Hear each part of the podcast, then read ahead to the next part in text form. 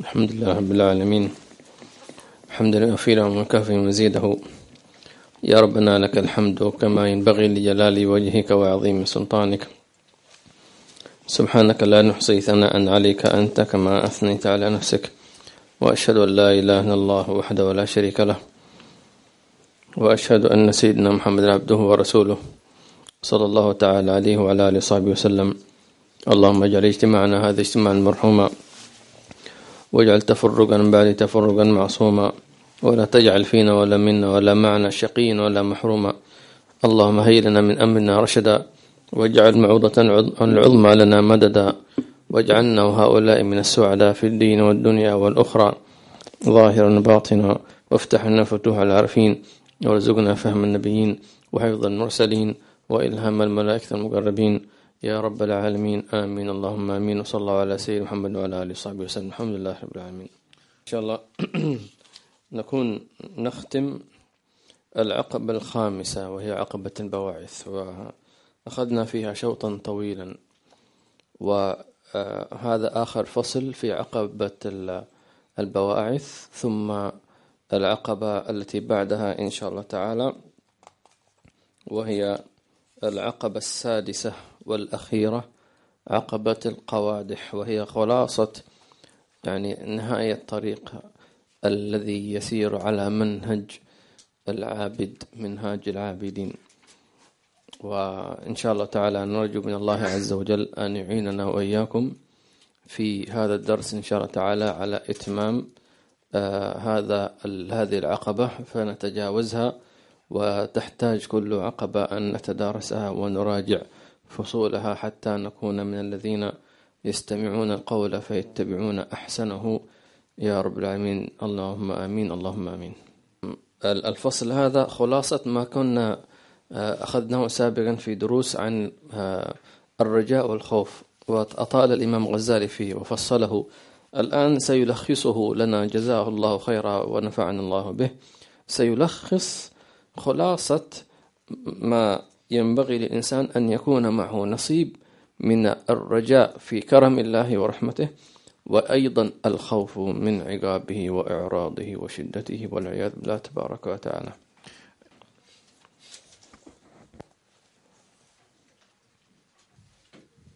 بسم الله الرحمن الرحيم وصلى الله على سيدنا محمد وعلى آله وصحبه وسلم. من كتاب منهاج العابدين للإمام أبي حامد الغزالي رحمه الله تعالى ونفعنا به وبكم في الدارين. إلى أن قال فصل وجملة الأمر أنك إذا تدبرت إذ أنك إذا تذكرت سعة رحمة الله تعالى التي سبقت غضبه ووسعت كل شيء ثم كنت من هذه الأمة المرحومة الكريمة على الله تعالى ثم غاية فضله العظيم وكمال جوده القديم وجعل عنوان كتابه إليك بسم الله الرحمن الرحيم ثم كثرة أياديه إليك ونعمه عليك ظاهرة وباطنة من غير شفيع أو قدم سابقة لك. حسبك الله. هذه بداية الفصل. الإمام الغزالي الآن يعيدنا إلى التذكر أو نتذاكر كم فضل الله كم هو فضل الله عليك؟ قال نتذكر أول شيء أن رحمة الله وسعت كل شيء. طيب. ثانيا أن رحمة الله سبقت غضبه. ما من إذا نزل غضب أو حتى عذاب والعياذ بالله عز وجل لا يخلو من رحمة الله جل جلاله. فإذا نتذكر الإمام الغزالي يدعونا حتى نرتقي مقام الرجاء في الله أن نعلم أن رحمة الله وسعت كل شيء ما معنى ذلك؟ معنى أن لو وزعت رحمة الله على كل شيء لوسعتهم كل شيء بما تعنيه الكلمة كل ما سوى الله كل ذرة في الوجود كل رمل كل ورقة شجر كل دابة كل غبار كل شيء كل نجم كل فضاء أي شيء في السماوات والأرض لو وزعت عليهم جميعا رحمة الله لوسعتهم. إذا واسعة. وأيضا الرحمة تسبق الغضب. لو أن هناك عذاب أو غضب نازل يمكن أن ويكون نزل هذا العذاب على قرية ثم بكى طفل صغير. أو أحدهم دعا الله عز وجل يا رب يا رب بإخلاص طبعا وتذلل. ارفع عنا العذاب. لنزلت الرحمة وسبقت الغضب. يعني هي أسرع باختصار شديد. الرحمة أسرع وأوسع. فاللهم ادخلنا في رحمتك الواسعة والسريعة. الله. وإذا أردت أن تنالك هذه الرحمة الواسعة والسريعة لابد أن تسارع في مرضاته أيضا أن تكون مسارعا في العفو عن الناس أن تسارع في الإنفاق تقديم المساعدة. وكيف تسارع؟ أن تعطي قبل أن يطلب منك. أن تساهم قبل أن تسأل. هذا مسارع. فلذلك تكون الرحمة إليه أسرع. في بعض الناس لا يعفو إلا إذا جاءه الشخص معتذرا. طب هذا الشخص يمكن ما يجيك إلا بعد شهر شهرين سنة سنتين. لذلك كان سلفنا بمجرد أن آه، يخطئ أحدهم في حقهم فإنهم يسارعون في العفو قبل أن يطلب منهم ذلك هذا خلق عظيم خلق عظيم. ولذلك قالوا تعلمنا من أسلافنا أننا كل ليلة عندما نأوي إلى فراشنا للنوم قبل أن ننام أقول يا رب أنا سامحت كل من أخطأ في حقي. علم علمت أو لم أعلم عرفت أو لم أعرف سامحت سامحت سامحت. في ناس كثير أخطأوا في حقك وتكلموا عليك ويغتابونك. أنت لا تعرفهم. سبحان الله ولا تدري عنهم. لكنهم ربما يسيئون إليك. أنت كل ليلة تعفو تعفو تعفو تعفو ويعطيك الله عفو من عنده ورحمة من عنده.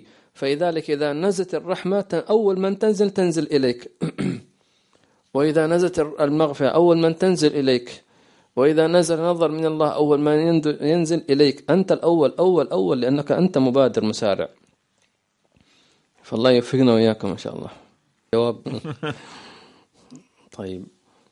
كان النبي صلى الله عليه وسلم جالسا يوم جالسا يوما مع الصحابة. فجأة قال يدخل عليكم الآن رجل من أهل الجنة. فكلهم نظروا من هذا؟ من هذا؟ من هذا؟ أهو أبو بكر أهو عمر أهو. ولكن كانت المفاجأة. فكلهم كانوا ينظرون من سيكون هذا. فأثناء هم ينتظرون من الذي سيدخل فإذا به رجل غير معروف. دخل المسجد يحمل نعاله عزكم الله. ولحيته تقطر من ماء الوضوء. إنسان بسيط يعني. صلى تحية المسجد ثم جلس مع النبي صلى الله عليه وسلم. والنبي استمر مع الصحابة يتكلمون في فيما بينهم. والرجل لا يدري ما الذي حصل. لا يعلم أن النبي كان يتكلم, يتكلم عنه. فكان من جملة الحاضرين عبد الله بن عمر. كان يفكر في طريقة معينة كيف يتعرف على هذا الرجل. أن يعرف ما الذي فعله هذا الرجل حتى يكون من أهل الجنة والنبي يبشر به. فبعد الدرس جاء عبد الله بن عمر رجل قال يعني أنا بيني وبين أبي شيء أريد أن يعني أبات الليلة عندك في بيتك. قال مرحبا أهلا وسهلا. قال أهلا وسهلا مرحبا. فبات عنده ثلاث أيام. هو ذهب إليه يريد أن يراق يعني أن يعرف شو ما الذي يعمله في البيت؟ هل قيام الليل هل دعاء هو الاستغفار؟ لم يجد لم يجد شيئا إلا وجده رجلا طبيعيا. يأكل ويشرب ويجلس مع أولاده وزوجته وينام. فبعد اليوم الثالث يعني قال له سامحني أنا ما كان بيني وبين أبي شيء ولكن أردت أن آه، أن أعرف حياتك في البيت ماذا تعمل؟ قال له لماذا تريد أن تعرف عني؟ قال له القصة قبل أن تدخل إلى عندنا كان النبي صلى الله عليه وسلم يتكلم عنك وقال يدخل عليكم رجل من أهل الجنة فكنت أنت. الرجل كان مستغرب أنا؟ كان يسأل يتكلم عن النبي صلى الله عليه وسلم. فكان متأثرا جدا. So he's فقال ابن عمر ما الذي تفعل حتى تكون من أهل الجنة? فالرجل فكر أنا ما في شيء جديد أنتم أحسن مني ما شاء الله. so the man was ثم تذكر شيئا. قال نعم ولكني كل ليلة إذا بت إلى فراشي أقول يا رب أنا سامحت كل من تكلم علي ويغتابني وظلمني ويسبني وأخذ حقي مسامح مسامح. قال بهذا. ها هل أنتم مستعدون؟ ستكون من أهل الجنة. Do you want إن شاء الله. بس تحتاج إلى أن تسامح مش من لسانك ولكن من قلبك. يا رب.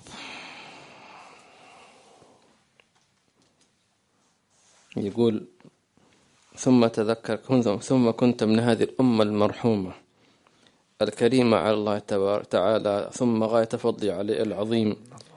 وكمال جود القديم وجمال كتابه إليك. بسم الله الرحمن الرحيم. يعني أيضا يقول لك تذكر مع أن الله واسع الرحمة ورحمته سبقت غضبه إلا أنك وأنت من أمة النبي محمد فهي أصلا أمة مرحومة. أمة مرحومة. يعني أنت دخلت في الرحمة العامة ورحمتي وسعت كل شيء هذه رحمة عامة. ودخلت في الرحمة الخاصة لأنك من أمة النبي محمد صلى الله عليه وسلم. رحمة كبيرة عظيمة عظيمة. ثم بعد ذلك أيضا كيف أن الله تفضل عليك بنبي الرحمة. شفت كيف؟ وما أرسلناك إلا رحمة العالمين. إذا أنت في رحمة داخل رحمة داخل رحمة. فكيف؟ لذلك هذا ينمي عندك جانب الرجاء عند الله سبحانه وتعالى. أيضا يقول من يقولون الكتاب يظهر من عنوانه كما يقولون. عندك من إذا أردت أن تعرف مدى رحمة الله عز وجل الرسائل التي يرسلها إلى إلى إلى خلقه وذلك القرآن الكريم رسائل الله عز وجل الذين يبلغون رسالات الله ويخشونه ولا يخشون أحد إلا الله. فالقرآن كله رسائل من الله. فأول رسالة هي رسالة الرحمة. بسم الله الرحمن الرحيم. الحمد لله رب العالمين. الرحمن الرحيم. مالك يوم الدين. إياك نعبد وإياك نستعين. شفت كيف؟ بسم الله الرحمن الرحيم. بسم الله. من الرحمن الرحيم؟ الحمد لله رب العالمين. الثناء كله لله. لماذا؟ لأن رب العالمين. لماذا رب العالمين؟ الرحمن الرحيم. أعاد لك الرحمة رحمة, رحمة الخاص ورحمة العام. شفت كيف؟ فكونه رحمن رحيم إذا برحمته ورحمانيته مالك يوم الدين. من هو مالك يوم الدين؟ هذا الرحمن الرحيم. إذا تطمئن. لأنه رحمن رحيم سبحانه وتعالى. إذا هذه رسالة. لذلك هذه أول رسالة في القرآن. لأن سورة الفاتحة هي سميت فاتحة الكتاب. وهي أم الكتاب. شوف شفت كيف. أم الكتاب وفاتحة الكتاب. الله يجعلنا يكون ممن يفهمها ويقرأها. لذلك لا تحرم نفسك من هذه الرحمة. كبر رجاءك في الله وعش سعيدا لأن ربك الله جل جلاله تعالى في علاه. نعم تذكرت؟ وتذكرت من جانب آخر كمال جلاله وعظمته وعظم سلطانه وهيبته ثم شدة غضبه الذي لا تقوم له السماوات والأرض. ثم غاية غفلتك وكثرة ذنوبك وجفوتك. مع دقة أمره وخطر معاملته في إحاطة علمه وبصر, وبصر بصره بالعيوب والغيوب. ثم ثم حسن وعده وثوابه الذي لا تبلغ كنهه الأوهام وشدة وعيده وأليم عقابه الذي لا تحتمل ذكره القلوب. تارة تنظر إلى فضله وتارة تنظر إلى عذابه وتارة تنظر إلى رأفته ورحمته وطورا تنظر إلى نفسك في جفواتها وجناياتها. يؤدي بك جميع ذلك إلى الخوف والرجاء. حسبك. يعني كأنه يقول لك انظر إلى صفاته هو وإلى صفاتك أنت هو من أنت. هو العظيم هو الجليل هو الكبير هو العزيز هو القوي هو القادر هو الغني هو الواحد. انظر إلى كبريائه لا يحتاج إليك لا تنفعه طاعتك ولا تضره معصيتك. لو ألقى بك في النار لا يبالي. هو لا يستفيد منك. لكن خلقك ليذيقك من رحمته. خلقك من العدم لتعيش حياة الأبد. حتى تكون سميعا بصيرا. فعندما تنظر إلى صفات العظمة القوة ترى نفسك أنت أنت عكس تلك الصفات. أنت الفقير أنت المحتاج أنت العاجز أنت الضعيف. فعندما ترى صفاته وترى صفاتك تهابه تعظمه. أيضا ترى ذنوبك. يعني أنت ضعيف وصغير وفقير وعاجز وفوق هذا كله تعصي وتغفل وتجفو وتبعد. وربما آه، تقسو لا تذكر ربك بالصفات التي يحب ربما تعاتبه أو تلومه والعياذ بالله عز وجل أو ربما تشير إليه بأصابع الاتهام. وينبغي لك أن تتذكر من أنت ومن هو. الله هذا يورث عندك شيء من الخوف. الخوف الهيبة والعظمة والجلال والكبرياء. سبحانه وتعالى. فيقول الإمام الغزالي إذا إذا فكرت هذين التفكيرين توازنت عندك كفة الميزان الرجاء والخوف صارتا متوازيتين.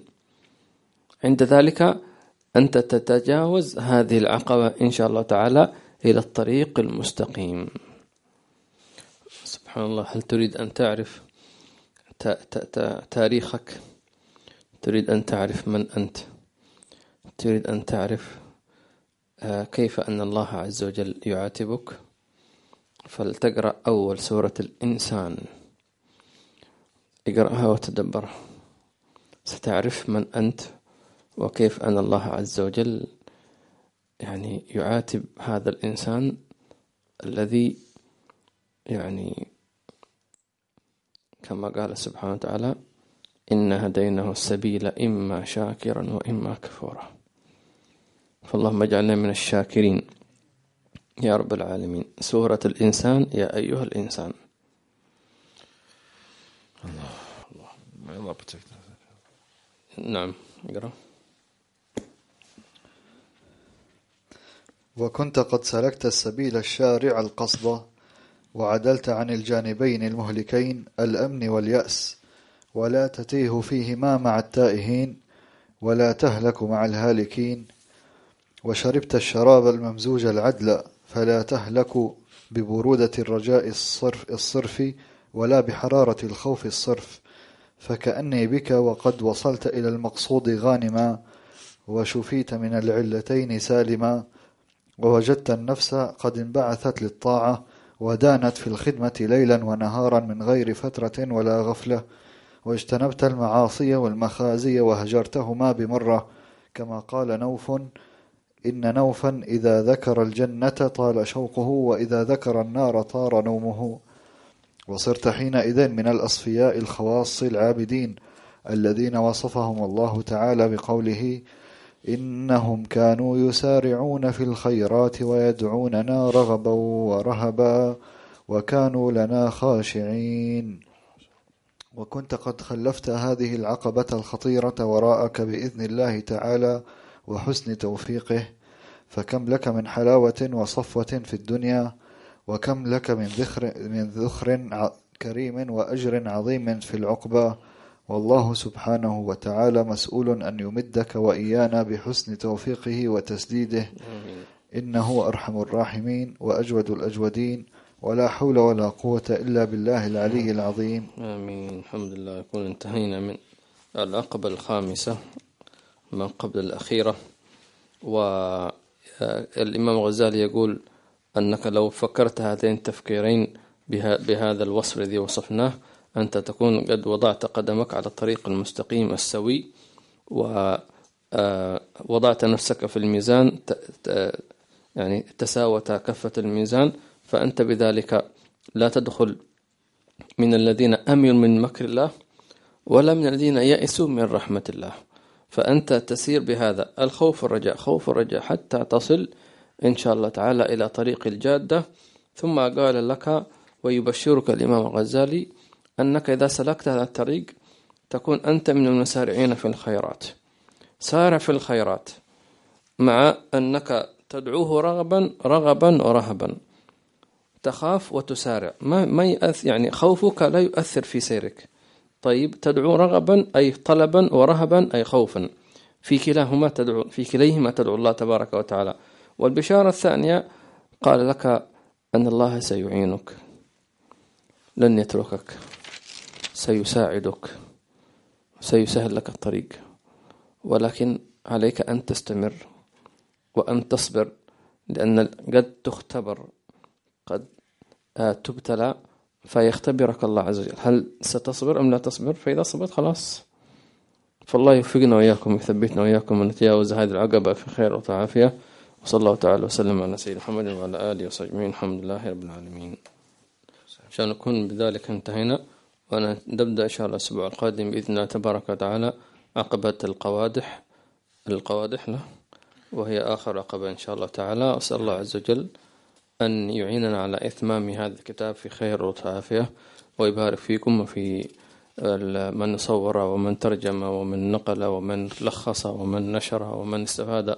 أسأل الله عز وجل أن يبارك في الجميع ويجعلنا إياكم من الذين تجاوزوا هذه العقبات في خير وعافية بسر أساء الفاتحة إلى حضرة النبي صلى الله عليه وسلم.